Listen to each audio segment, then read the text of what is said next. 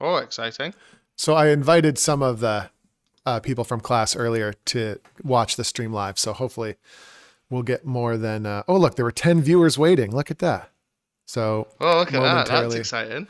Uh, so anyway, welcome Ross Miller to the show. Oh yeah, looks like you're ready. Click here to start streaming. Really? Is this a thing? Okay, I'll press that. Apparently, we're now going live. Uh, Oh, okay, now we're live. Very good. And if viewers are out there, hit us in the chat box to say hi.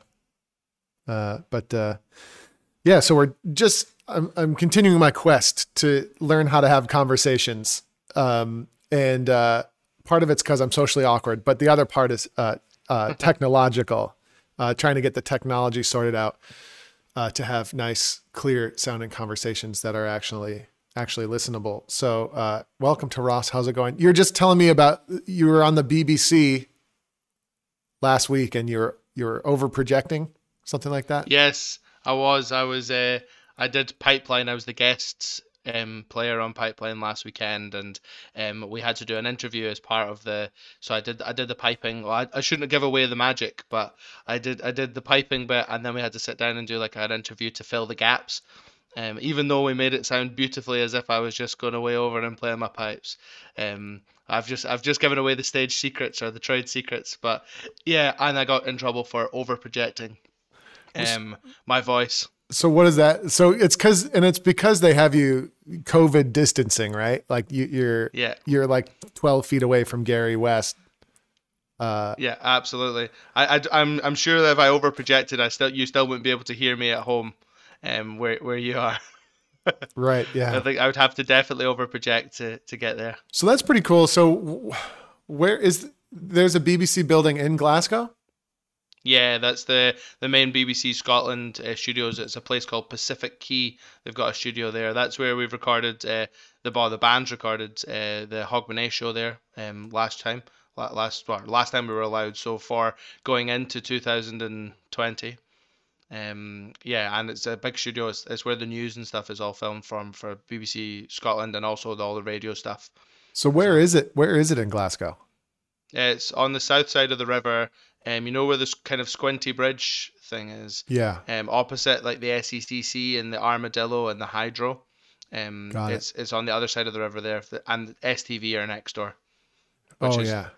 Channel three for us. I don't know. Is is it like CNN and ABC? Or, no, no ABC. What's the other one? Oh god. NBC. Who knows? Yeah, yeah, exactly. We've got ABC, NBC, CBS, and Yeah, and then that's it. Fox.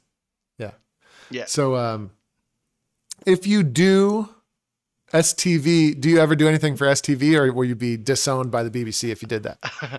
I, I've never been asked to do anything by STV, but I don't think there's any kind of like, oh, you've been on the BBC, so you can't be on the STV, or vice versa Interesting. type type animosity. Because at the end of the day, it's the bagpipes. I think Right. it's People are generally people on all sides are are excited about the bagpipes at least in Scotland, which is actually probably more true now than it has been in a long time. I feel like I feel like there's definitely been a resurgency of interest in the bagpipes. Oh, definitely, hundred percent. These uh, school, there's lots and lots of school projects that are popping up, even in the last, what, shall we say, ten years. There's been the advent of that um, Scottish Schools Pipes and Drums Trust has been a brilliant catalyst for that. What is I've that? Been fortunate enough. t- so it's a um, a, a trust, a, a, a board of trustees have um, basically gone out with the um like the view their their view is to um have every school in Scotland to have a pipe band is is the aim. The the general aim but I think it's kind of reduced now to every local authority. Um but even within that there's there's loads of great projects and they, they give up startup grants they loan pipes they run the Scottish Schools uh, pipe band championships and they do all these kind of um, brilliant initiatives to try and get piping popular. Oh, I, I don't even know again or just piping popular generally in Yeah. schools in Scotland which is, is a great I think personally a great thing. So, uh, one of the things that occurs to me with that is like it's not just about teaching kids to play pipes, right? Like as soon as kids are playing pipes, suddenly the whole culture gets focused on it and dialed into it. Like so because, you know, your cousin and your, well or your son or your daughter or your grandson or granddaughter or your cousin or whatever you know, like, oh yeah, they're pipers. Oh, interesting. Now I see a, a piper over here, and now suddenly I'm interested. And there's there's like no question. Everybody, uh, it's really, I'm I'm both excited about it and also kind of depressed about it because we're so far away from that here. Um, Yeah. You know, it's just not even the idea of uh, bagpiping in the schools here is like, how would you even, how would you even begin with that? Yeah, it's you'd have yeah have to have a program and kind of get on board with it. I think well, there's a couple of successful programs in the St Thomas uh, Episcopal one and things is a, a good example of that. And but I guess their head teacher is a top piper. So well, and it's understands the thing. also, but it's also like the school has, and, and again, um, uh, apologies. Uh, I'm I'm totally I'm sure butchering this, but the school has definitive Scottish roots as well. You know, I think the was the school maybe founded by a Scot. I, I'm not sure, but but it's like it's in. So the school A has you know lots of wealthy uh, al- alumni. I think that you know that have helped build everything in the school, including the band. Uh, and then you have that in Dunedin as well. Like, you know, it's obviously a very Scottish culture, which is great. Well, that's excellent. But like, I, what I mean when I say we're really far off from that is there's in in Scotland that's just sort of there's a whole lot of schools who, you know, it's not like, well, I don't know what I guess I don't know what I'm talking about, but it's like uh, here. Let's say you wanted to have a pipe band in a in a public school or even a private school uh, it's it just seems really really far off off the radar, which is ironic because they to teach music, a lot of the schools are still using like recorders and stuff like that. Like, no Yeah. one, you don't. Why don't you just learn pipes? You don't need to learn a Yeah, recorder. Well, they, I think they do that in Ireland, and I could again be completely butchering this, but I think instead of a recorder, everybody learns like the penny whistle.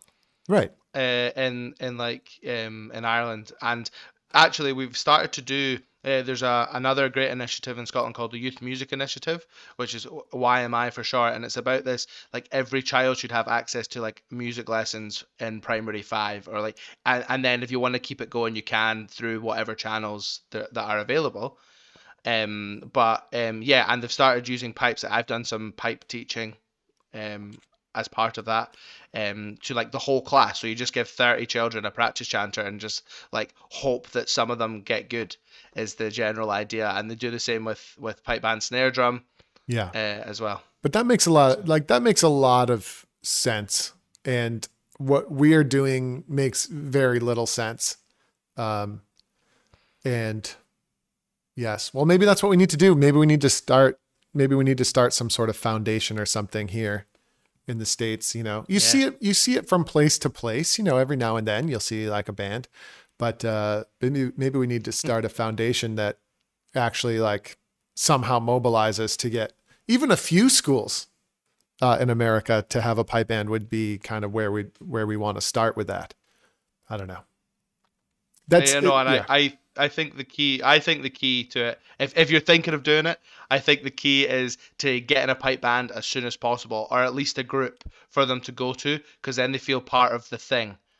And also you get rid of this kind of like, oh I don't want to play on my own, it's too loud kind of thing. Like if you just get lots of people playing pipes together and don't make them play on their own in front of their pals, then it's so easy to get them to come. I find anyway yeah. and, and certainly in my projects. As soon as you've got a pipe band, the rest just looks after itself. And maybe the quality won't be super high, but I think that for the greater good, as you're saying, I think it's definitely for both the instrument and the the learning process. I think it's it's a, a definite like that's that's how you kind of get them get them hooked on your on our exciting thing that we're all excited about because we're kind of weird and love it but the um yeah it's, it's trying to get everyone else to enjoy it as much as you do or not even half as much as you do and it would be great Um, right. I, I hear what you're saying there too. It's like, I think the degree to which we are excited about bagpipes, like, I don't think people really fathom that all that well. Although, you know, uh, football or something, you know, it's like, guys, just pretend it's football. And that's kind of like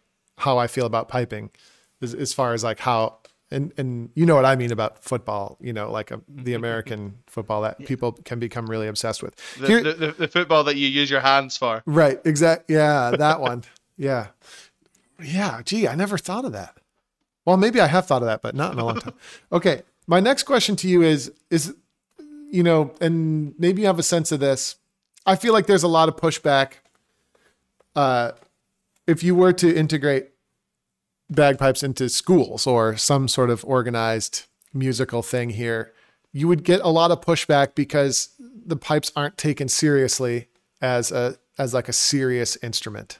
Uh, like we don't really tune well with anyone else. We don't play the same rhythms. Like we've got all these crazy embellishments. Like what what sort of things have changed in Scotland to make it? I mean, it's it's a it seems to me to be a fully accepted instrument, like almost not that much different than the clarinet when you go to Scotland, right?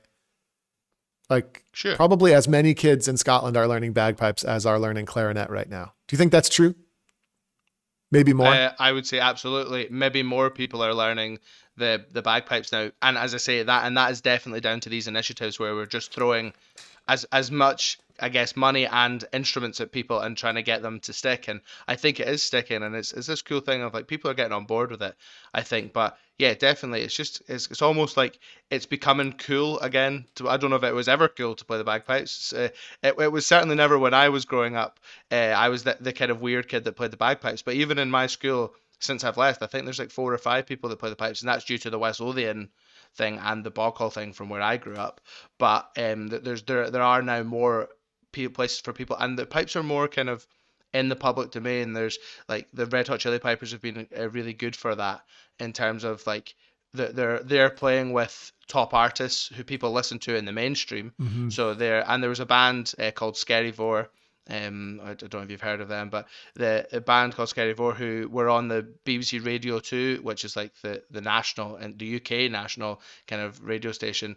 Um, for they were on like their their one of the like playlists for the radio for like three weeks or something recently, and it's like a pop song with bagpipes in it and um, so that that's like helping it reach new audiences and it's people like oh the bagpipes oh i know as you said before like you know your your cousin or your brother or your sister or someone might play the bagpipes, and that that kind of makes it a better, like I guess, more accessible to more people because yeah. it becomes this not this weird thing that someone's standing in the corner making loads of noise and and then also there's I think people and it maybe comes from the degree course as well or people who are teaching are more aware I guess like myself of playing with other instruments and they're more aware of how to actually go about doing that as opposed to being the loud guy in the corner who can't play with the brass band because they don't understand. Is if I can tell, like I can yeah. tell a student, I can equip some students with the knowledge in order to do that as well, which is yes maybe wasn't a thing before. it draws my like when we when Oran Mor we used to play with like a local rock band here and uh people even in the, Oran Mor was a collection of like some of the best players in the Northeast United States. And people still looked at me like I was some sort of, uh, I don't know what the right word is, like some sort of savant or something. When I just like got the band tuned up with the rock band, and it wasn't a big deal. You know, we had to explain a couple things and, you know, uh, a little bit of trial and error, but it's very rare to have, especially in the US. And, and I can say this with authority because, like I said, I mean, Oran Mor was a collection of the very best players, you know, across a 500 mile radius. Um, and none of us really knew how you would play with other instruments. Like, not really. Yeah. Um, and I think I think you're spot on with that. I think that there, I think that you sort of have to take the blame. Like I, pipers sort of have to take the blame for not having a clue in in a lot of respects. And so why should other musicians respect us uh, if you can't even explain how you might have a tune together? Yeah, no, sure, absolutely. It's um, and it's about having the common vocabulary as well with mm-hmm. with other people. And I, I don't know if again I played other instruments, so I knew the words that they would use in that world. I play I play the trombone. I, I played brass, so I knew the kind of the way that they would talk about things versus the way that pipers talk about things. And pipers in like serious pipe bands talk about things in such a strange way, and it even goes down to like counting into like a three four march, one two like that that doesn't make musical sense. Doesn't make any sense. And like yeah, I and and I actually never even realized that that was weird until I went to uni and we were playing like a tune in three two or three four or something, and I was like one two, and then played, and everyone was like waiting for three before they because yeah because that's all like I'm talking about other instrumentalists and not just pipers. But um, yeah, I was playing in a group of a group, and I was the only piper, and I played after two because that's what you do in Mm-hmm. the pipe bands, and and I was like, why are you playing after two? The tune's in three. Why would you count in two? and it's just like all these kind of strange things you don't realize. But as soon as you start to realize that and try to think about it and how you could talk to people who don't play the same instrument as you but make it accessible to them, then it, the the walls get broken down very very quickly. I think anyway. Yeah. I think, you know, I, I think that's that's really, really important. I think the I, I personally believe that the B flat chanter is the way of the future as well. Hopefully for everything. Like, you know, hopefully we can uh, gather the courage over time, even in competition, to say like, just so you know, uh, everyone competes in B flat. Uh, and I think, you know, or just concert pitch in general, right? Because I think that's one of the most alienating qualities about the bagpipe too, is if you're always playing somewhere between B flat and B, uh, and but never quite either. Uh, like it's, it's you know, it adds a half an hour problem solving session to every any collaboration with other types of music, right? And I think if we just played in B flat, that would uh, you know, if we just decided B flat is what we're doing uh, as like an an entire community, I think that would be positive in so many ways. Um, and and and meanwhile, you know, a lot of the trad musicians, like like when you play with your band, you do you play the B flat chanter? Just to keep it simple, or do you play higher in yeah, pitch? absolutely. And yeah, no, I, I play I play the B flat chanter, and to be honest, I would be so on board with that because I think everybody's pipes sound the best that they sound in B flat. The lower my, my pipes are the most stable. yeah, The, the yeah the, the most stable that they are is in B flat. You can play it for I, I don't have to play my B flat. I've got a whole setup. I'm fortunate enough I've got separate sets of pipes, but I've got a whole setup in B flat that I don't need to play. And when I get it out, it's still in tune. It sounds good, and it's when I put it up and down, it's still the same within like hmm. a very tiny amount. In terms of like if you I, I, I would dread to think what my band pipes sound like at the moment. I probably shouldn't say that in, in public. no, but- we shouldn't talk about that right now, Ross. I can't. Uh, we I think we're both.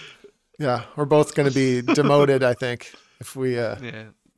But but like in terms of like yeah, literally it's the same the same thing. But the higher pitch that you you can't you have to like keep on top of it and keep it there. It's it's almost like you're trying to force your instrument to be somewhere where it doesn't want to be. Yeah. And then when you bring it into B flat, everything just the harmonics just I think personally just sound nicer, a bit more fuller. Everything sounds e- and it's easier just to kind of control. And then you've got the added bonus of you don't need to like have a different set of pipes to play with other people. You can just play your pipes with other people. Yeah, I think, you know, yeah, I think it would be really, really interesting. Obviously, there would be some logistical things in the competition world you'd have to sort out, you know, like you'd have to have some way of measuring it to make sure people weren't drastically above the pitch. And then the other issue is that the weather would probably potentially change that. So, you know, on days where it's particularly warm, you'd have to allow for something slightly above B flat, perhaps.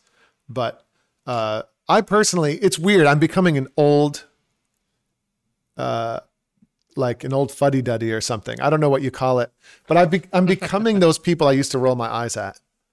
Because this isn't the first time someone said we should just play in B flat, but we should, you know. And the reason the reason being so that we can start to integrate with the wider world of music. Like that's the big reason. Uh, Yeah, sure. and it also solves some of the co- competitive issues, you know, where the band who succeeds in getting the highest pitch has an advantage. So I think eliminating that weird construct is also kind of important too in the long run. Yeah, sure. Absolutely. No, I, I definitely agree with that. I think it, and you're saying about getting the highest pitch, but it's like getting the highest pitch, but also sounding like nice and not just it's like only dogs can hear you and stuff as well. That's definitely uh yeah, yeah. um and then but then you can be too flat, but like I we we always had this conversation at uni. It was like, what is B flat or what does it mean? What like what does the sound mean or what is too flat or what is too sharp? We always used to laugh about that. Yeah. Uh, in our kind of my, within my cohort at uni with uh, Finlay MacDonald, it was hilarious. But yeah, no, it's definitely a thing. It's like how can you be too flat with within a parameter like between B flat and B when it's like only a couple of cents. But like, oh, the band was flat today.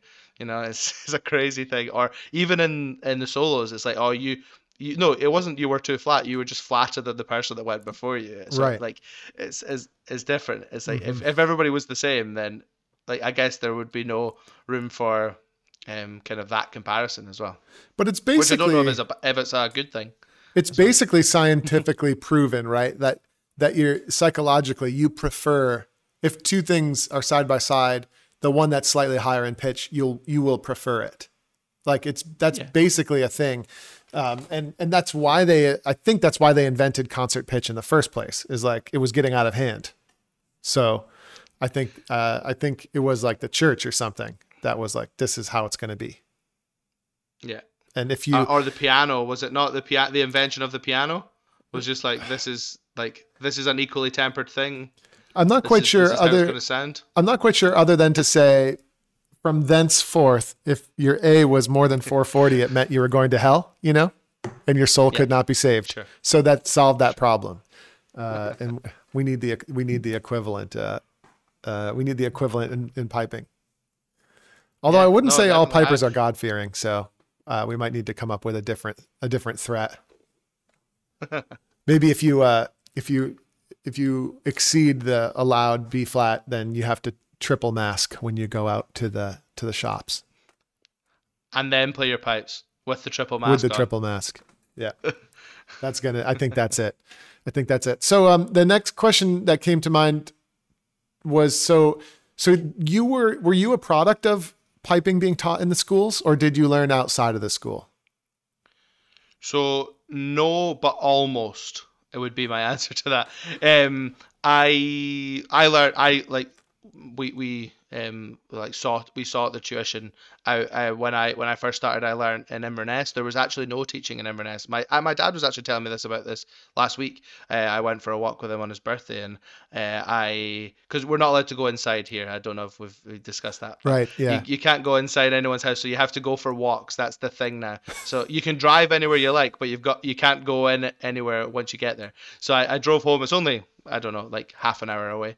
But I um I, I drove home and uh, went to see my dad. I went for a walk, and and uh, he was saying he was like, oh yeah, I remember when we like when when you were showing an interest in wanting to play the pipes because I was like the weird kid that would make pipes out of like um, toilet roll tubes and um, kitchen roll tubes Yeah. and recorder. I had a recorder that made noise and uh, like a um, two two liter bottle under my arm as the bag with a tartan oh, that's um, tartan scarf. Yeah. Yeah, that's good. And and then I kind of developed onto all these different things. So my, my parents were obviously they were like, well, we've got a a weird child here who wants to play the bagpipes. Um, in Inverness as well. I must say we lived in Inverness, and they went to the school and they were like, look, is to the school would would they have lessons or like, do, like I was in like primary three or four. I was very small and it was like, do you? So I was like eight or nine, and it was like, oh, um, no, I was six or seven probably actually, and it was like, oh, no, we, why would we have bagpipes in school? Like that's so weird. And this is in the capital of the Highlands in Inverness. Yeah. It's like so such a. I think, oh, we don't have that in school. This is yeah, and um, they were like, okay, well, do you know where anywhere? And they're like, no, no, and then dad just like must have googled it or don't know used Ceefax because it was 25 years ago but, or 20 years ago but um I, and um we, I went for lessons in the local piping shop. There was a piping shop in the market in Inverness I think it's still there. And Yeah, yeah. um I went for lessons there. And then I came back again to the central belt. And again same same thing. There was nothing in the school. Wow. and um it was it was like oh but there's this band that's like 10 minutes from your house or 50 minutes from your house called Boghall and Bathgate. And they they teach people. They've got a system. So I went to the learners and then I guess progressed through all the bands as as um, most people will know about that band anyway and um yeah I think that was a great thing but then by the time I got to maybe like 14 or 15 um they started a schools band in in my or in my local area but how they did that and this was quite clever and Gordon Bruce was the the teacher Yeah. Yeah. um, they they started a Friday afternoon thing with everyone who went to school in West Lothian, the council area, was invited and played the bagpipes or drums. Was invited to go to this this thing. So there was there was two bands at the time. There was two junior bands. There was Seafield, it was called, and Boghall, and there was like this kind of weird rivalry rivalry thing, and um, so anyone who went to school could go to along to this. So you didn't have to play for a band, and we all got given like the we got given kilts and B flat chanters and um, we had to just play that, and it was like a Friday afternoon club, and it was brilliant. It was great, and it was like more piping. I was all up for it. It was great. And then they start kind of, and then they started teaching in the schools at like primary six level, but they already had a band. That's what I was saying. That's the key. You can have you, you go into your 10 year old student and say, look, see those people up there that are playing in their kilts and playing bagpipes? Like, if you practice, you can do that. And that's that's the, the carrot on the stick, isn't it? Interesting. And um, so we we became the carrot, I guess.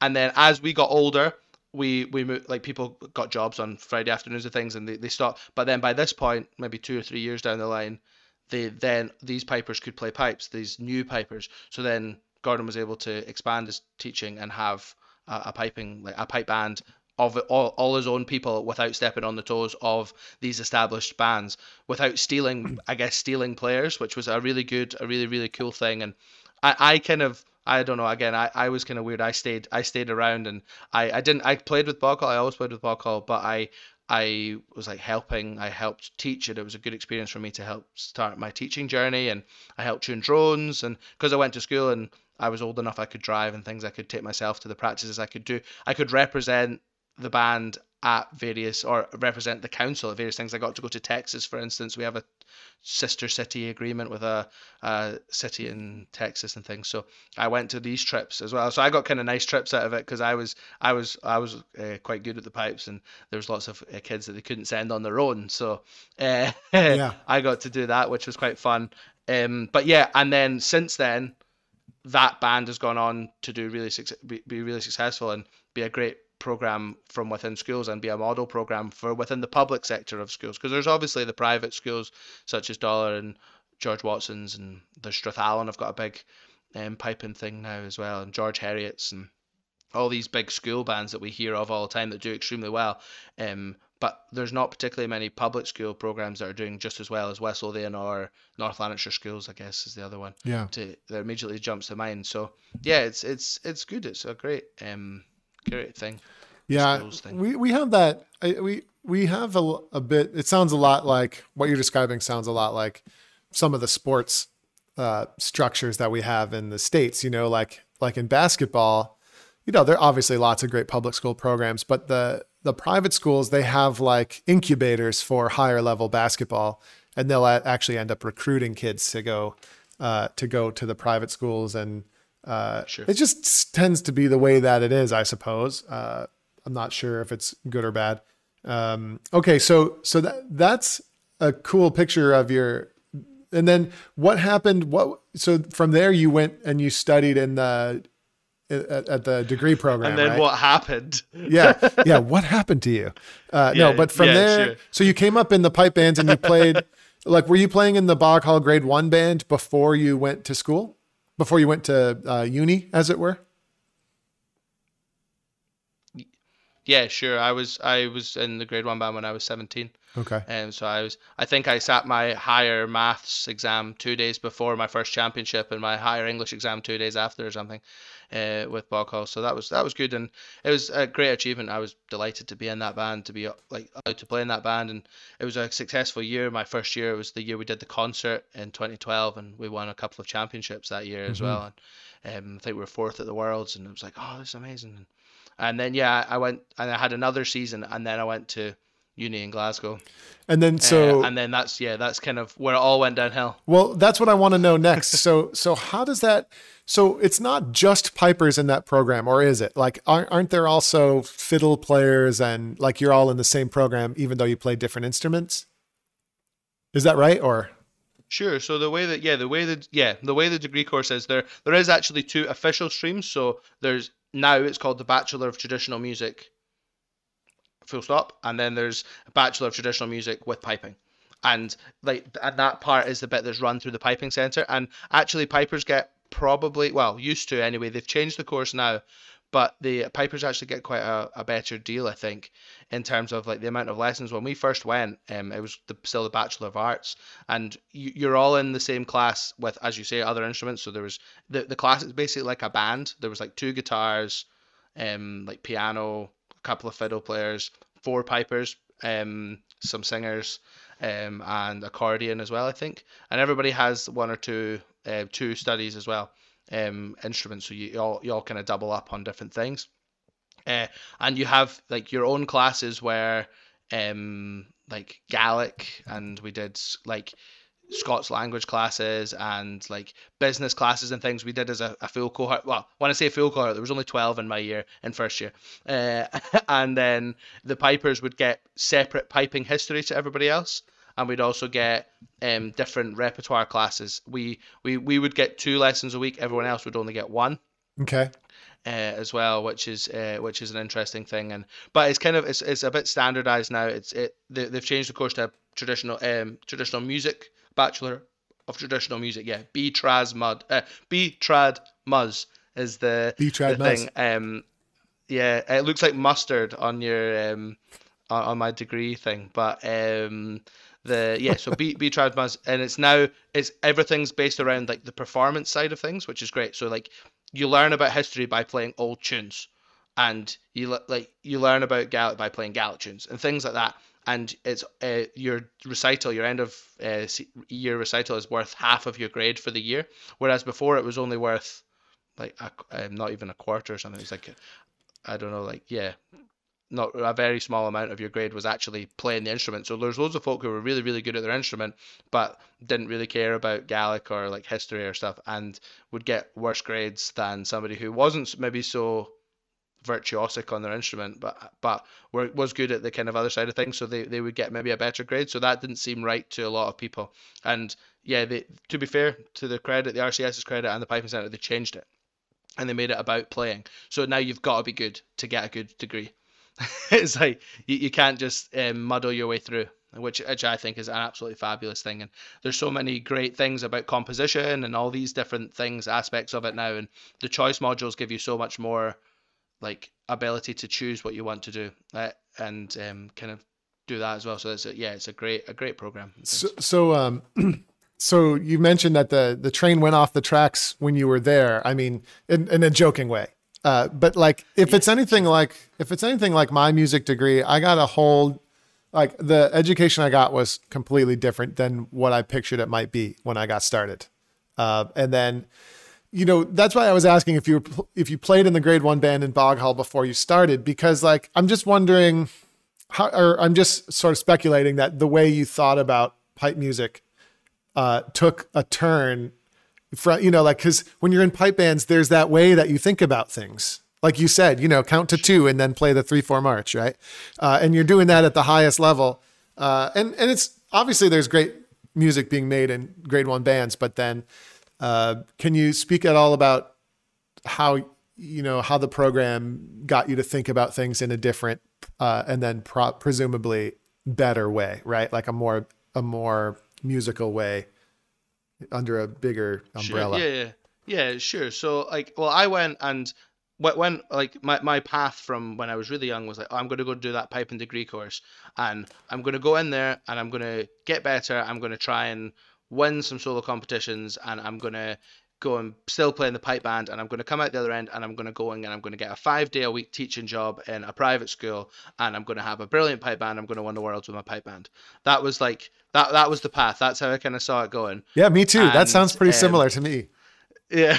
And and then I, I went and I, I met these people and I was in halls with these people and I think on one side of me in, in the halls there was a musical theater guy and on the other side there was like a ballet dancer uh, in, in like our apartments. And then like down the corridor there was like a classical pianist and then like um a, like a trad pianist was further down the corridor and things. And it was it just became like this totally different atmosphere. And I, I remember uh, yeah and just yeah, and like playing with people, and I was like, I'd done that before because as part, I should have said that as part of the West Lothian schools thing, I was in the folk band, which they had like a, a, a like a regional folk band, and I played border pipes as well. So I already had done that, and I had a had a ceilidh band with some friends from school called Celtic Corrections as well, which is. Uh, uh, That's a great which, name. Which seemed like a nice idea at the time, and obviously my my friends now take great great pleasure in reminding me of that fact. I know. Um, but the I uh, yeah no but I, I met all these people who played like different instruments and like we'd play in the in the pub and I was like oh my goodness we're just playing like tunes and like I know these tunes and they know these tunes. And then I was like oh but you can teach me that tune if I didn't know it and I could teach him this tune. And it kind of just became this whole different way of thinking about it. And then I was like but I still fancy doing the pipe bands and like because I enjoy doing that and I still did the solos but I guess perhaps well still seriously obviously and to uh, uh like a, a really serious level but yeah, I, I feel like I kind of took took my eye off off those things slightly and tried to kind of go diversify a bit and go down the kind of folky path whilst also doing these things. So having like three fronts instead of just this like uh, I'll go and try and win the gold medal and I'll go and try and win the worlds and that was it. That was my like right. that's what I saw as my success. And that's certainly was, not it's, now it's a different thing. I think I think that's definitely a pattern amongst the most successful competitors is like you, if that's the only uh, if that's your only focus, man, it could, it could be a dark, it could be a dark next 40 years, you know, because maybe you win it. Maybe you win it when you're young and you're the next big thing. But I think for most, you have to chip away at it for a long time. You know, sure. and, and so it's, it's, yeah, it's about focusing on it and stuff, and and it's it's just something, yeah. And then I yeah, and then just kind of growing from that, and I started like a few kind of different bands or different. I got to play with different people, and then you kind of find the people that you like playing with the most, and it's the same as like like go and you find the band that you enjoy playing in the most. I guess it's the same um, kind of thing as for piping, and that that's what yeah, I really kind of thought that about that as well. And yeah, and we started a Ceilidh band, and then I started to make some money from like playing on a Saturday night.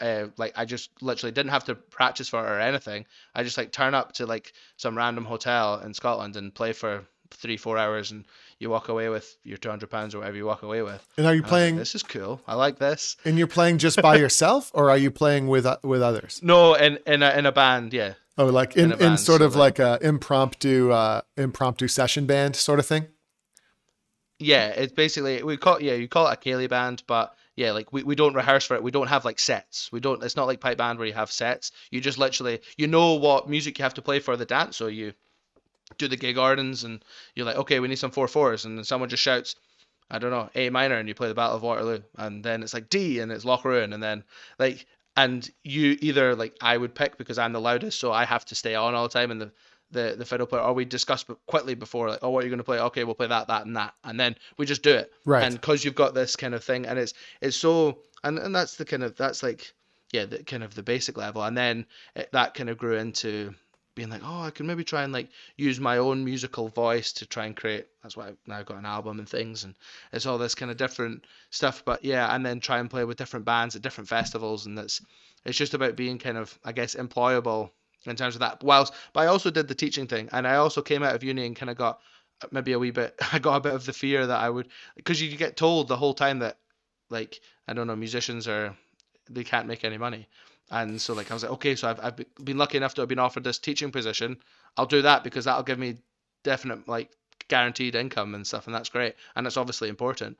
But then like see if you have if you have a successful like business kind of mind or like that kind of thing, you can well you know yourself, but you can kind of my Ceilidh band has like 80 gigs a year. Me and a couple of other friends do run the Ceilidh band, so like that's a, a good basic income in itself, and then you can do whatever you like aside from that, which is is fun and yeah, it means that you don't have to make it such like I don't have to sell a million CDs to like live.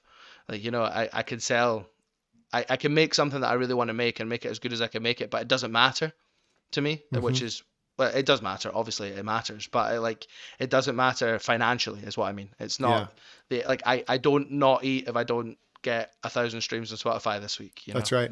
Which, you know, um, obviously, I wouldn't be able to eat if I got a thousand streams on Spotify, but um, that's right. Well, you know, and that's it's a different. It's a different story. I think you're right. I think that's the big thing. Uh, the the big thing is to use. Uh, uh, what is it? To scratch. If you can figure out a way to get paid to scratch your own itch, that is like that's such an important layer. It's it's such an important base layer of any business it really, really is. And you know, uh, Dojo U finally, I mean, so when I first started off, I was just teaching a lot of lessons as well. I was teaching a ton of lessons and I was teaching on the weekends. Uh, and then finally, and then even when we started the dojo, we were running just classes at first. So like it was like a eight week course, let's say, and you get eight lectures with Jack Lee, and then you know a couple supplementary sessions with lesser instructors such as myself, or uh, you know that just sort of to supplement. But that wasn't quite it.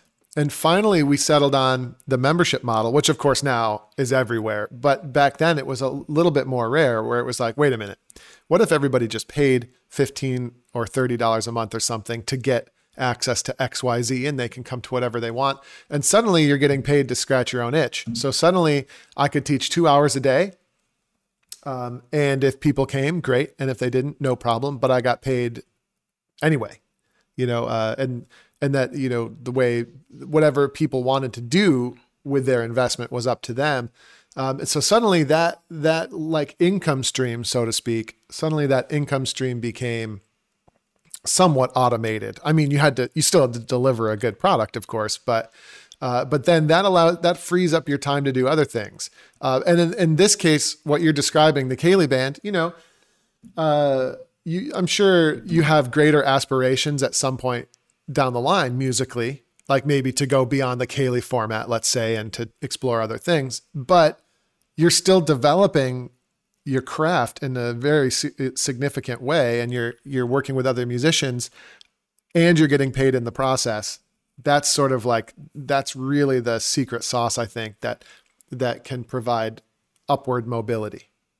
It's like you know you're not yeah, just no, absolutely. you're not just trading time. Like you're getting more than just however many dollars a night you know you're getting you're you're acquiring experience and connections and uh um, and that's the, the that's the big thing. And that's what i've done teaching wise as well like you know so i'm i'm about to release a book. Did you know this?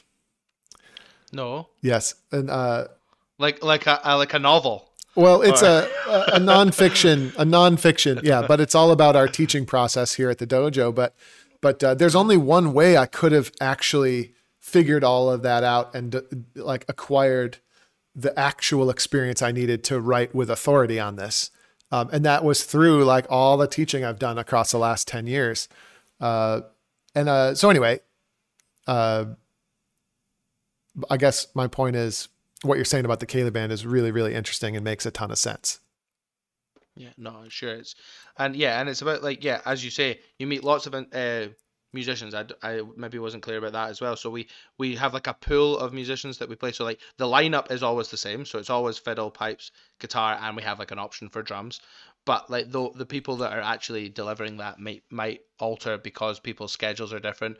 Um, the guitarist, for instance, played in a uh, like a busy touring band for a while, so he he couldn't make quite a lot of the gigs. So we had different guitarists play with us, and yeah, and then like if I had pipe band things, I don't have to do the gig that day, or I have got some friends that can cover for me, etc. And the fiddle player is the same. If he was playing with another band, he would just get a different fiddle player and it's and then you can also then go for the multi-band thing and then that's where you really start to tap into where you can have two bands on the same night with the same name, and but right. because because you've got a pool of musicians, I can go with two people, and then the fiddle player, who's like the main member of the band, can go with a, a different two people, and there's two foot stomping Ceilidh bands in two different parts of potentially the world, and it's it's that kind of thing, and yeah, and yeah. it starts to kind of grow arms and legs from that. and, and the Chilli Pipers are are famous for that as well. Exactly I mean, the the wor- the moving pieces of that band are interchangeable.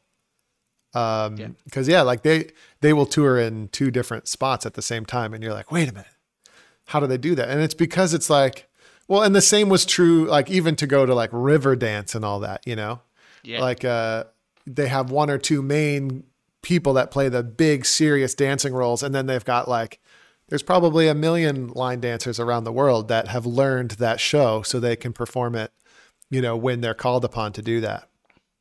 Sure. Very, very cool. So, so cool. Yeah, it's, it's, it's cool. Yeah, it's great. I love it's, it's, and it's great. It's great. It's it just, yeah, it's a part of the thing that people don't really see. I guess the normal piper wouldn't see that because they just turn up themselves. Like, obviously, they can't be in two places at once personally, but if you're thinking be in two places at once, then it's, it's quite, it's quite fun. Or, or it's even better, like, if you're sitting at the, the worlds and there's two there's two like Ceilidh bands out that night and you're not at either of them. and right. Well, like it's yeah. That's the way it is. I mean, we, we do that at the dojo now too. I mean, it's like the weirdest thing. It's very strange. So, um, we've been running these events like uh, we had one called the bagpipe makeover Uh, that was the first event. That was the first event that we did. So the the idea there is in 30 days we take someone who is you know either new to the pipes or really struggling with their pipes, and in 30 days we uh, we have a program that takes them through to being you know to being comfortable and confident with all of the key aspects of their pipes. It's really really neat. I, I think people got a kick out of it, but for me it was like a truly uncomfortable experience because we designed the whole thing for me to be very minimally involved. So, you know, I uh, so I had someone who ran all the logistics for me, Andra, uh, and then Yeah. other people taught the course. I didn't teach. I mean, I I wrote the materials, obviously, um, but like everything was put together. So I think I taught a grand total of four hours. Like I, I think I taught once a week just to connect with the folks uh, in in the program. But uh, but yeah, like the dojo is really grown, like you said, grown legs of its own, and it's very strange.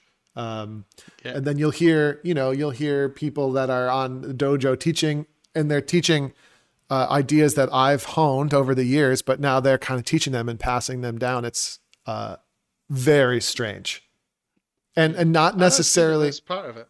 it's not nec- it's very uncomfortable i think it's very uncomfortable for pipers in general like delegation is not something pipers are typically good at Yeah. No, you, you like I like to be in control of it. I I have the absolute fear all the time. Like um like we each have our own role, So like I deal with like the kind of emails and logistics of it and then someone does the bank and someone does like the players and things and um and the agencies and things that we work with. But um yeah, like I, I still feel like I don't have like if I don't have control of it, I'm like, oh my goodness, there's something that and obviously it's always ter- it's always Yeah. fine.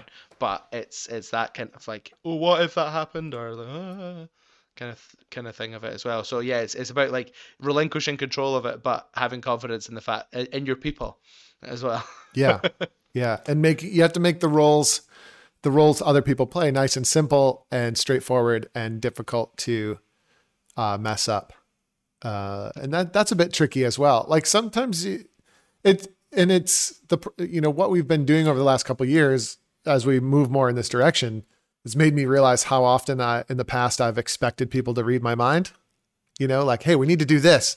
And then uh, lately i've been documenting okay exactly what is this and then you know four pages of instructions later you're like oh my god there's no wonder these folks couldn't handle this before. Like it's actually really really complicated and needs to be simplified uh, and needs to be supervised. So anyway i digress. We were talking about Ceilidh bands. So um so the current ross miller super band uh what is so that's another project. That's not that's not uh it's sort of not directly related to this Ceilidh band enterprise right it's like your own No, side project No, that yeah, no, this is my this is my um outlet, my musical outlet that it does as I say, it doesn't require like it's it's not for financial gain or like anything like that. It's it's all about like having my own name and having my own musical voice in the in the kind of grand scheme of things.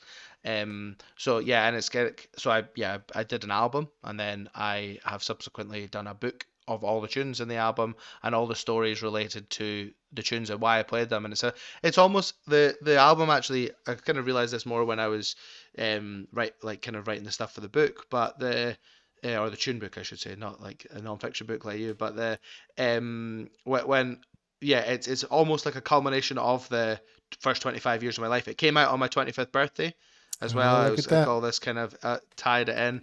And it was like almost like where I came from and where I'm kind of going to kind of like that point in my life. So I took influence from like I was playing tunes that I played in the band before or yeah, our band, uh, Inveraray Band, and also like Boghall and other bands that I played in, and kind of played them in a different way with these other musicians that I wanted to play with. Also, tunes that I've written myself about things that have happened to me, and also tunes that I've got from people or heard from people that are kind of influences on on me as well. So it's like it's that kind of snapshot of a, a moment in time. Not to get too philosophical about it, because that's not what it was meant to. It was just supposed to be some tunes that I liked um, put in put in order, uh, in an order that sounded nice and hopefully people would like enjoy listening to or dancing to or whatever they want to do along to it. And then yeah, it's kind of it's become this kind of almost like kind of moment in time thing, which I'm I'm very proud of. I think it's great. has there been a lot of interest in the book In the book, yeah, and I think and that is as a result of having the album first. I think if I'd released them both at the same time, I wouldn't have. The, the book hasn't been wouldn't have been as and I wouldn't say it's successful by any means, but like it's it's more it's gone better than I anticipated it going, and I think that is as a result of people having heard my music and seen my face a bit more in the last year or year and a half. Have you thought about doing it, yeah just random just random uh, thoughts here. Have you thought about doing an audiobook version of it?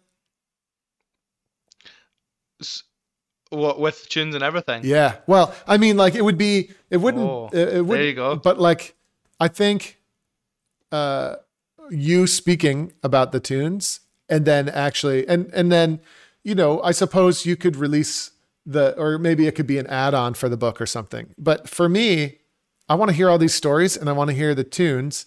Uh, but you know, I want to maybe what I do mostly is when I'm r- driving around town or something, I'll have an audiobook on or something. Um, and then in this case, if you could actually mix the music in a meaningful way into the performance of the book, I mean, I think that could be really good. Really good.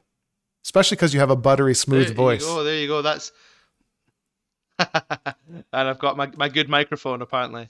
But the uh, the yeah no that do you know what that that's a good idea. Yeah, t- tell the stories and then play the track from the album that goes in the gap. Exactly. That's, yeah. Yeah. Oh, there you go. That's that that that sounds like something that maybe I could look into. Yeah, thanks, thanks, and I'll, I'll give you credit. I'll give you the intellectual intellectual property credit on it. For sure, but uh, you know, like, uh, and I think for a lot of, I think it could also, uh, it could just you know, uh, bring that to a wider audience as well. Like, there's a lot of people who won't buy the book because no. they don't read music per se, but they might still like, you know, they might really enjoy the music and want to know the stories behind it and so you should do it. Yeah, no, that sounds good. That that's the next. That that's the. Ro- I was trying to. I was just trying to think. I was like, this is the last thing that's going to be called the roke and have that picture on it. But there you go. You've managed to extend my uh, my milking it for an, a further year. yeah. Well, no. Yeah. Absolutely. I, I don't think it's milking it. I think it's. uh you know, especially during COVID, right? So if I wanted to learn the stories of the tunes, maybe I would go see you play live, and then you'd probably say a thing or two here or there about some of the music, maybe during the show. Yeah. But you you can't do that now, so yeah, sure. uh, so yeah, buy the book, or or after COVID, when you are playing live, it's like, by the way, if you really enjoyed the show, you should check out my audiobook where I I you know tell the full story of everything and you know uh, interview members of the band and you know, inside scoops from our, you know, silly stories and then, uh, you know, mix that in with the music. So it's like something you could buy in addition to the album, like a super album uh, or something. Yeah. That sounds good. That sounds very good. The the stories are in the album notes as well, but I, I figured that, or I extended them for the book, or like, because I only had a small amount of space in my um the album notes, and also lots of people don't buy CDs anymore, which is fine that's that's that's the world that we live in. Everyone streams the music. So lots of people have heard these tunes and they're like, "Oh, I like that tune. What's it?" Or even "What's it called?" Or like, "What's it about? Why why did it? Why is it called that?" And things. So that's what I guess the the book is. You can then play along as well. That was the idea too. It's I think it's actually it's officially. I've just realized it's officially out today. But I kind of I've accidentally let it out early because because it came and I got excited and sent it to everybody. So my, my official launch date has been somewhat muted. Oh right, yeah. Um, and is that for the book or for the? Uh, for for the book, yeah. Yeah, yeah. Oh yeah, we'd maybe jump. Sorry if I jumped the gun there. Sorry everyone. Uh, Ross has no, a new book. No, coming. no, no, no. Uh... Well, I have a new book coming out too, but I haven't officially announced anything. I, and I and I'm not going to say the title of it yet either, uh, because it's it's going to be. Whew, wait till you see this book launch, Ross. People are going to say, people are going to say, it's going to be a mega. It's, it's going to be amazing. Um, uh, uh, I had another thing I was going to say, but I forgot to say it. I, I forgot to figure out what it was. Oh yeah, here's what it was. I, you know, I, when I play music, I want people to just instantly recognize how amazing it is and how incredible I am as a musician. I have that affliction, which is totally not realistic, right? Like that's not how it works at all. Uh, and even in popular music, like people don't like uh, people don't like Ed Sheeran because of his music. Like they do. His music's great. Let's say if you like Ed Sheeran, and if you don't, then you don't like it. But Uh, his music's fine, but he has like a very interesting story and a very interesting persona. And it's, I believe it's actually, as an old fuddy duddy, it's actually the storytelling element that makes, uh, you know, that, that really elevates music to that higher level or, or the, the pop or the popularity is not the right word, but the, you know, the audience, the audience, uh, you know, augments. It's all about telling stories. If you can successfully tell stories that go along with the music, suddenly people are going to listen. Uh, and if you Sure, if you don't succeed in telling the story, uh, very there there will only be a very small percentage of people who already get you that are going to enjoy the music. Great No, no, example. definitely. I think You want to know that one of the best examples of that is in in my opinion, in my sort of belief, is uh, the Inveraray and District Pipe Band is a great example of that. You know, uh, the storyline behind the band is extremely strong. It's stronger than any other band on earth, probably. You know, as far as like, oh, this band came from a few kids jamming out with Stuart in the uh, you know beautiful scenic town of Inveraray, uh, and then uh, it just grew from there out of love of the music and that sort of thing. And that oh sure, yeah. that video that they put together for the concert, and I say they because at that point I wasn't involved in the band uh, before that big concert. Um, it's one of the greatest things anyone's ever seen, um, and that's and it's the storytelling aspect of it uh, that cannot be overstated, you know. And then other bands kind of have that, but I think if they fostered it more, if they fostered what their story was more and figured out and sometimes certain details get rounded out and i think that's perfectly fine but once people connect with the story then you're at a huge advantage and you have their attention No, yeah, sure, definitely. I think so, and I think that's something we actually lack in piping, and it's a, a real bugbear of mine. Um, like really, especially now. Um, now that I've experienced different styles of music and different concerts and different gigs of like non-pipe, non-piping things, and even things with piping in them, um, that the fact that we we accept the fact that we never speak about it, or that we tune for four minutes and play for four minutes yeah and all this stuff. And I do it because it's part of the game. I, I don't know if you've ever seen this thing about Andy Murray. Somebody asked him like, "Oh, why, wh- like, why do you take three balls and bounce them? And like, what, what are you looking for when you're like, when you're playing tennis and you're like looking at the ball when they give you three and Yeah. you give one back?" He's like, "I don't know. Everyone else does it, so I just do it." Like he's like, I just like they're he's like they're all the same yeah and it's like and it's literally like I do it because that that's what you do and I yeah I remember talking about like the Pembroke High G as well when I was at uni. It's like why do we do Pembroke High G and Yeah. not just a normal High G in Pembroke? And like, I just asked and it was just like hmm, I don't know everyone else does it. Like yeah. it's just it's just like a total a thing of like we just accept that that and, and that's fine and that's that's kind Well- of how the tradition goes because you get told to do it and then you do it and it's fine and then you tell your student to do it and they do it and it's that's how the tradition works. Mm-hmm. But i think that we can definitely be more cute about the way in which we present our music. Yeah. If we want it to reach a wider audience. You see all these recitals it was actually the Alasdair Gillies memorial that really I watched it with my girlfriend who plays um she well she sings Gaelic songs she plays the guitar and she's in a band and she tells the stories and she sings the song so she like tells the story again. And um she was like why are they not telling us about the tunes? Or why do we not know what the, the tunes are? Hmm and I was like oh, uh because because they don't. I, I don't know. I was like it's not a thing that we do. It's Yeah. just it's well it's yeah, i think it's, a really it's an amazing point. Yeah. I, I think without question tuning tuning has got to go. You know certainly the long certainly the long bouts of tuning. And even in the competition oh, and again this is me old fuddy-duddy. When i was younger i thought this was stupid but now it's got to go.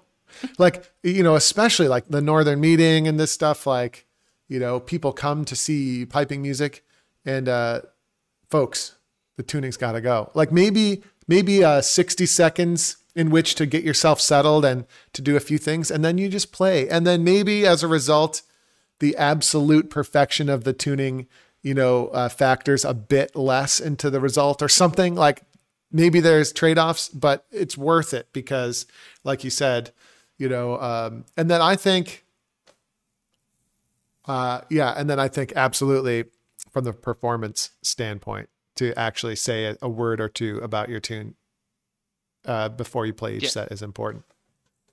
Well, like not necessarily in a competition because someone else will do that for you, but I think in a recital format, like striking the pipes, I think the days of striking the pipes up and playing for 25 minutes without putting them down again should should be over. And I, I don't I don't really care who it is that does it because it's brilliant and the music that they play is great from a piping point of view and a general music point of view. I'm not saying that at all, but the overall performance point of view is severely lacking. And if we want people who don't play the pipes to enjoy it and listen to it, I think we definitely need to um, to do something about that now. But I don't know how you do that because you can't tell people to just like you you must now speak, or because like people don't want to speak because the the the way that they're speaking is through their music and that's fine. Yeah. But like you've at least got to like try and engage it some way with because you're an artist at the end of the day. I- know you're a competitive piper, but you're, you're giving a performance in a recital. You're not like like, I think anyway, and I, I I think this is something that's come again from being on the degree course where we had to do that. That was part of it. And it's also I've never been to like a concert to see like I don't know Breabach or any of these kind of big bands. Um, and it's not they don't they don't just play each set after another like an album. They like talk about. They're like Yeah. "Oh," and they, they, they have like all these kind of like stories about like I don't know the bass player in Breabach. They always say he's like the marrow growing champion of Inverurie and stuff like. It's just like this little joke, and they say it at every gig ever, and it's like it's just these fun little things, and like we we don't do that in piping, and I think that's really really a shame because I think we do have a lot to say, and our tunes do mean stuff to people, and people have reasons for playing the tunes. It's not why'd you play the tune? Ah, because uh, I'm good at it. Like no one's going to say that. They're going to say why they play the tune Yes. well. I think that's a huge thing. I I, think it's a huge thing, uh, and I think you do it well. Should we? Uh, so should we listen to some music? Sure. What do you think? Because because we were we were talking about doing this, and I think theoretically I have the power to do this. Here's my Oh, YouTube. very good. So um, what do you want to do first? Should we do the official Uh, Ross Miller Roke video? Yeah, sure. We might as well. So, do, you- do, do you want to give me the wee lead in, or do, do you want do you want me to give the lead in? Yeah. Well, you we'll go can't. for it. We can't just talk about storytelling and then not storytell at least a little bit. Yeah. So uh, yeah. So th- this is this is the Roke. Um, the the first tune is called the Roke, the Row, and the Wee Pickle Tow, and it's the official tune of uh, the Royal Borough of Linlithgow, which is where I was. I know I said I started piping in Inverness, but we only stayed there for a couple of years. I was. We lived in Linlithgow before, and we lived in Linlithgow after the the Inverness break. So um, and that's where my family home is. So yeah, there's a, a celebration of the town and checking of the the ancient boundaries of the town every year on the first Tuesday after the second Thursday in June. That's my new favorite thing to say. Um, Wait, say that one more time for me. the the first Tuesday after the second Thursday in June. Got it. So wait, wait, wouldn't it Um, just be the no? But see, it wouldn't necessarily always be the third Yeah, Tuesday. exactly, exactly. What the hell? It's like oh, it's, ex- it's exciting, isn't it? Yeah, that's see, And, that's a good um, story. and we, uh, I'm, I'm officially the town piper. We have a town piper and a town drummer and a town crier and all these different things. Uh, so I maybe by the end of the day I become the town crier, but not. Um, but, but I think I'm the the, the town piper um, officially, and I get a, a rubber stamped envelope inviting me to become town piper for another year.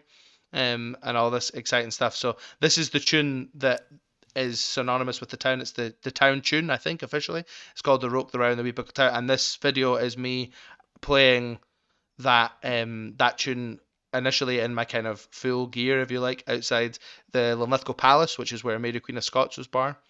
And then um and then it kicks into the full band playing it as a jig in a kind of like modern style. And then it's one of my own tunes after that, um, and it kind of goes even more into the um, the kind of modern contem or so we say contemporary realms. I don't think it's particularly modern. It's playing traditional music in a traditional style in a contemporary manner. I guess. There you go. All right, let's ha- let's have a go. Uh,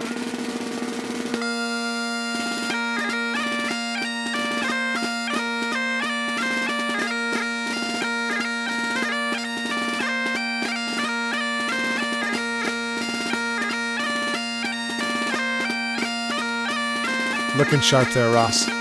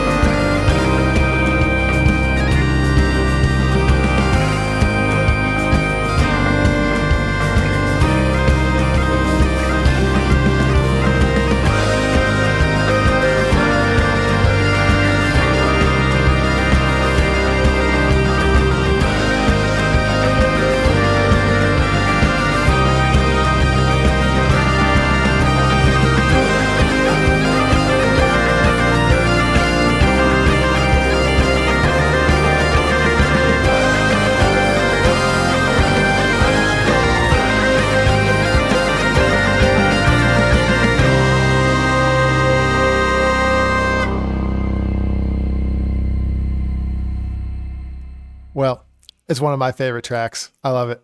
It's really good.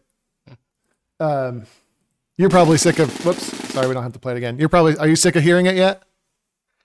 Uh, kind of. I don't know. I I went through uh, I went through a phase of not really listening to it, and then yeah, more recently I've been doing more things where I've where I've kind of heard it obviously as kind of promotion for my book and stuff. But no, I, I like it. I think it's it still it still sounds how I imagined it to sound when I started. Like I don't feel like I've two years on it or two years well almost two years since we recorded it now. But um yeah, it, it still it still feels like it kind of holds up against itself. I think it's good. It's good. And then how did the uh, filming of it work? Do you have do you have uh, uh, filming buddies that that worked with you, or did you hire a firm, or what did you do? So I, I have yeah, I do have a filming buddy um, who he plays the guitar as well, and he often plays in our um, our Ceilidh band as well. And yeah, he's he's a professional film filmmaker or like video videographer, and he's kind of like the go-to guy for Glasgow bands for videos. But you, you can kind of tell it's him, but it's he's got a very good way of like kind of going um go go like taking your idea. So like, like my idea is like oh can we do it? Like i'm outside the and then it goes to like in an inside area with the band like a kind of concert thing and then mm-hmm. back outside and stuff. And he was happy to take that on board and yeah he's brilliant. But then some of the other videos he's done are completely completely different to that as well and he is great. So hamish is his name hamish mcleod and he does that and he yeah he does some work for bbc alba and stuff and all this kind of um good stuff as well so it's yeah no it's, it's brilliant and it's good to know these people and kind of discuss it a bit and yeah, and it's it's nice to kind of almost like give jobs to friends as well. It's, it's for sure. Um, yeah, especially if you know them, and it, I think it ends up with a, a nice product, and you, you could be happy with it as well, instead of like using somebody completely removed from it. I guess. Um, I think yeah, the storytelling aspect of this video is really really cool. You know, it's so neat, and and uh, especially the part of the beginning, and then the uh, the dancing the dancing um, you know full kit the dancing full kit yeah. piper. Is so cool. Like it's just uh i wasn't laughing because i thought it was funny so much as it's just so neat right? Like because it it it um it matches what your brain is trying to grapple with right? So you just heard like this very trad uh you know i suppose it was sort of like a six eight march or a slow jig or something. Uh, very very traditional. And then like it really surprises you when it goes into the more contemporary style.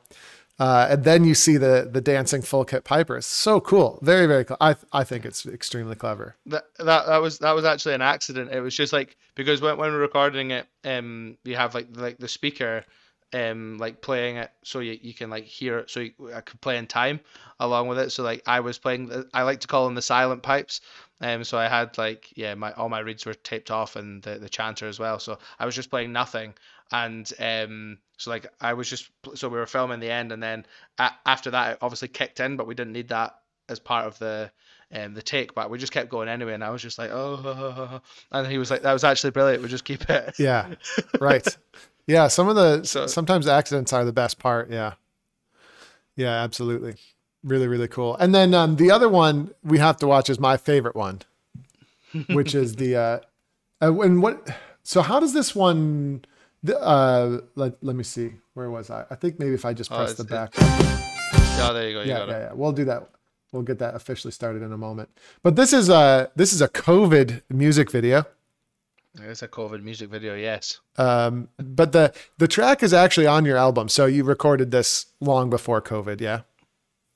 Yeah. So, uh, but this is actually a, a re-record. So this is like what what you hear here is that you hear here, yeah. What you hear here is actually um like a a new recording of the thing. So it's not the album oh, audio. Cool. It is it is we are like recording audio here, um as well to just to make it a thing. It was actually the Callum, who you can see there, the drummer yeah. in the band, he's um as as his as as lockdown um I don't know he's he's lost it in lockdown and he's started to st- so he did a degree past he was being a professional drummer and then obviously he has no gigs um so he's he's retraining as a sound engineer or he's doing a course in sound engineering at uni and as part of that he had to record a band um, remotely, and well, as as many as he could get into a studio, but um, remotely if if if not. So um, he was just like, oh, do you fancy just doing it with like the band that we used to record the album, and then um, I could get a few of them in to record, and um, we could just put a video together just as like something I guess extra promo for the album stuff. So I was like, yeah, sure, why not? So we so yeah, he's kind of almost it's like the remix version, I guess. Um, Cool.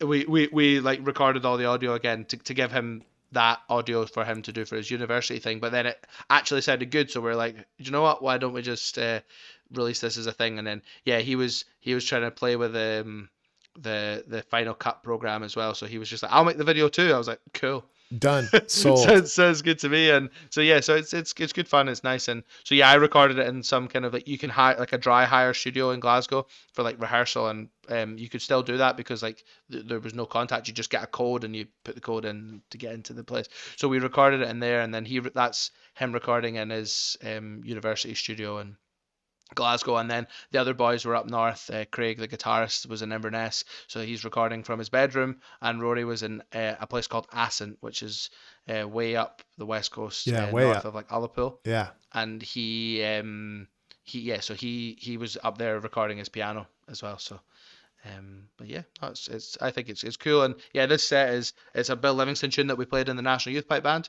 uh, for years that I heard, and I I love it. The Leaving Arisaig.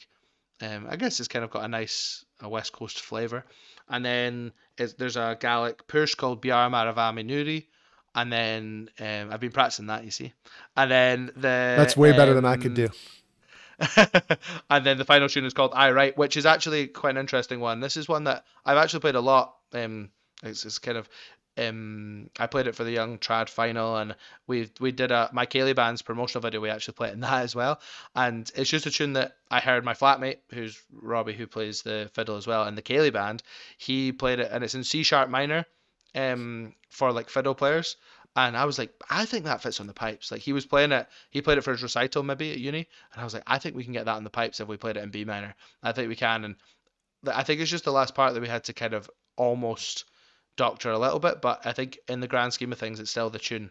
Um, and that tune was written by it was written by Angus Grant Jr., who was the fiddle player in Shooglenifty, who's unfortunately no longer with us. But, And then we bring back this the we go all pipe band on it and bring the slow air back over the top of the um, the riffs as well. I feel like you wrote. I. I feel like this track was written for me, Ross. That's why I'm such a big fan. Yeah, yeah, Yeah, this is is, a- is, is your signature. Yeah, I, I, I mean, yeah. Well, you know, I love that stuff. So, uh, but, uh, but yeah, I feel like it's better done than I would do as well, which, you know, you'd think would make me jealous and angry, but this just makes me excited. So, so Uh, it's it's definitely easier though when you don't just have pipe band instruments. true, very true. to, to, to add to add to your flavors that that like you're, you're hearing it like this but like if we tried to do it in a band situation it, it might not quite be the same I think we You should. have the the low end or the top end? I, I think we should try this in the band and see if we can get something because con- the the well anyway we could talk more about this. Let's uh, let's hear it first and then we'll wax we'll wax poetical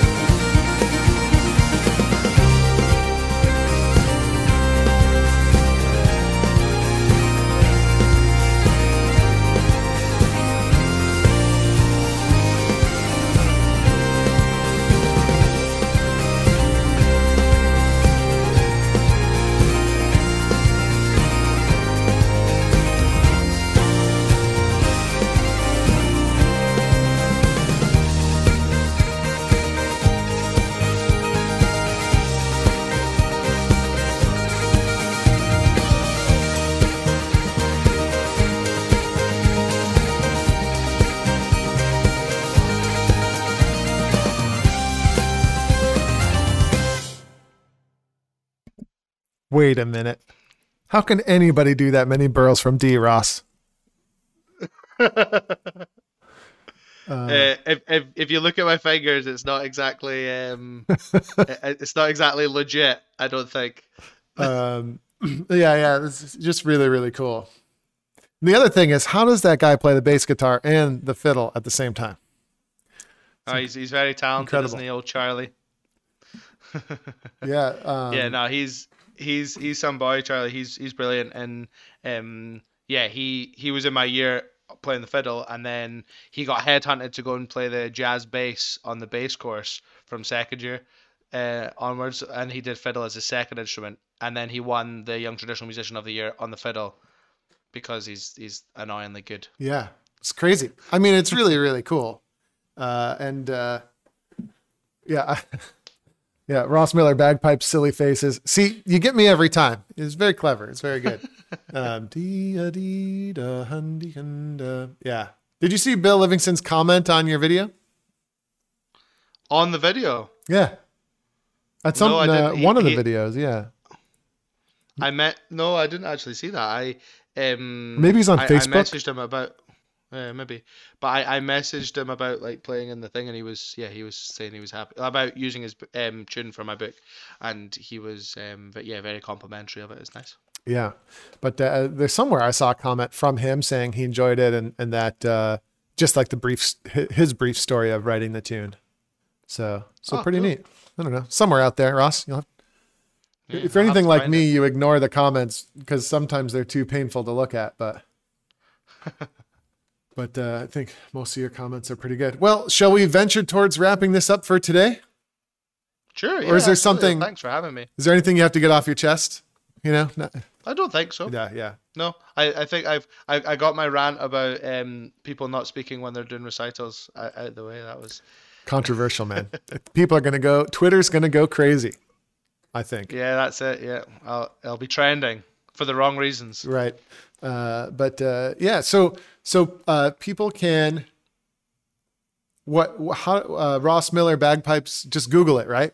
And all your stuff will come Ross, up. yeah, Ro- Ross Miller Music is my my website. We're um we're, we're musicians, not just bagpipers. Okay, okay, okay. But no, uh, so yeah, rossmillermusic.com is my website, and you can get the book and the CD and things there. And I actually I ran a competition this week. I need to actually update my website. I've just remembered this second, um, to to get rid of the competition details because it was uh, finished on. So I've got a winner for that as well to announce today. That's exciting. You, oh, you're not going to announce it on my podcast, though, eh?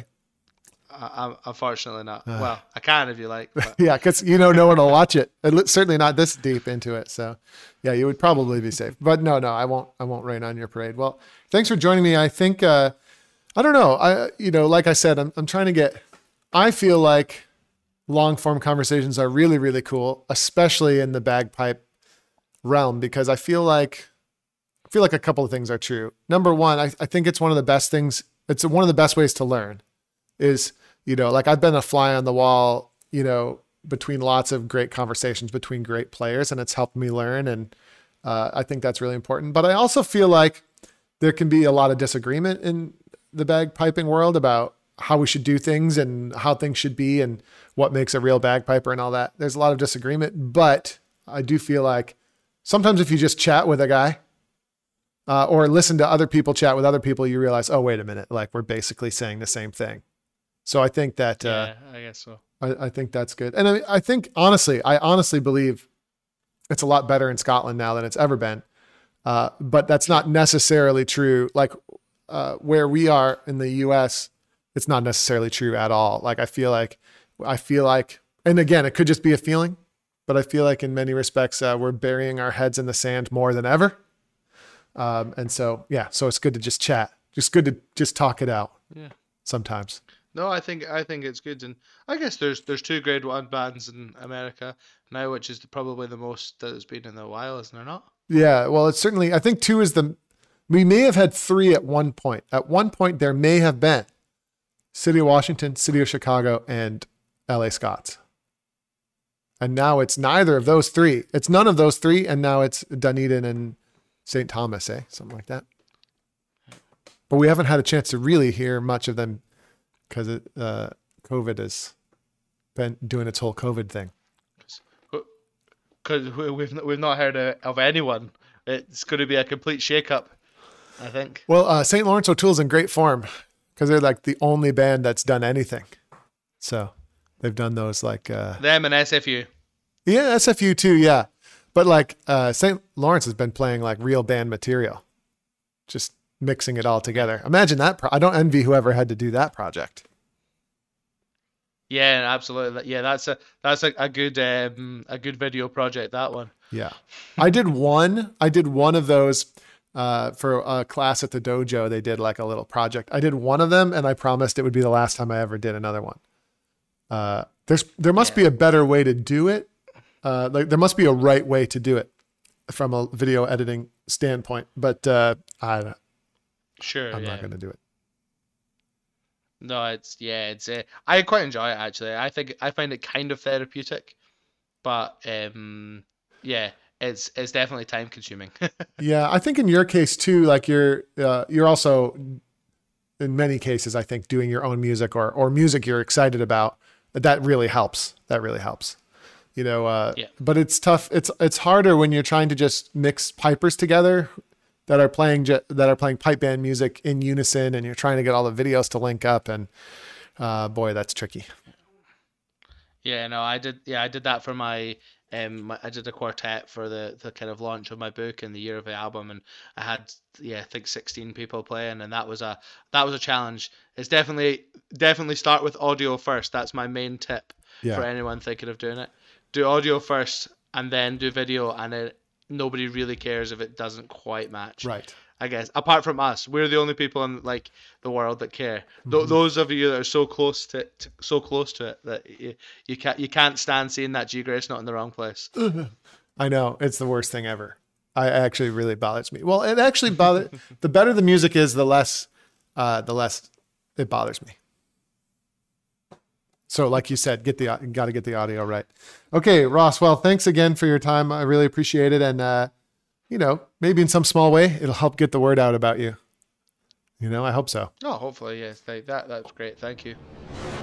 Hey, everybody. Andrew Douglas here from the Piper's Dojo, and I just want to say thanks so much for listening to today's iteration of the podcast.